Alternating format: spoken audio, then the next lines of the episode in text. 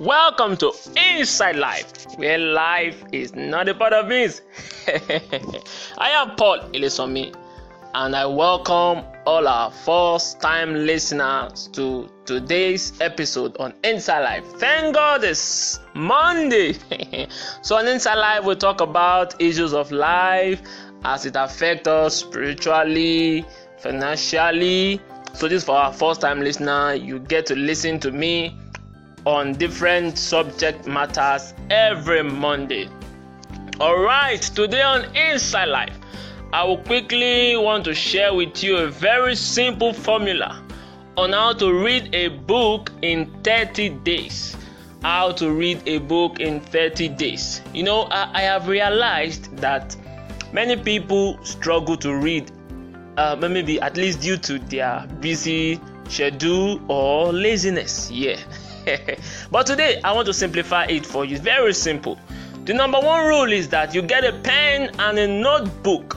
You draw out a timetable on how you want to read. That is very essential. Take, for example, you want to read a 300 paged book. You can split it into 10, let's say 10 pages per day, and by the end of 30 days, you are done reading. And if it is more or less than that, you know you can divide it by 30 days and it becomes easier for you to read. Because sometimes you know when you see a 300 page book you know that fear of ah will i be able to read this book within a month? can be there. But once you schedule it once you divide it by let's say 30 days you know it will become easy. Now just imagine that you are reading 10 pages per day in a book. Before 30 days you might even be done so the number two rule is that you create a time which is also very important. It can the morning, afternoon, or evening. You can at least set aside 30 minutes every day to read. Now, this is the logic. You know, you cannot be too busy that you will forget to eat in a day, except you are fasting. So, why should you not be able to read 10 pages per day in 30 minutes? That is, it, it, it is very easy to do of course, you are busy, busy, busy, but you have to read.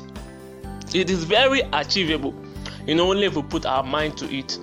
Get a pen, create a schedule for reading. Now, you cannot run away from reading books no matter who you are.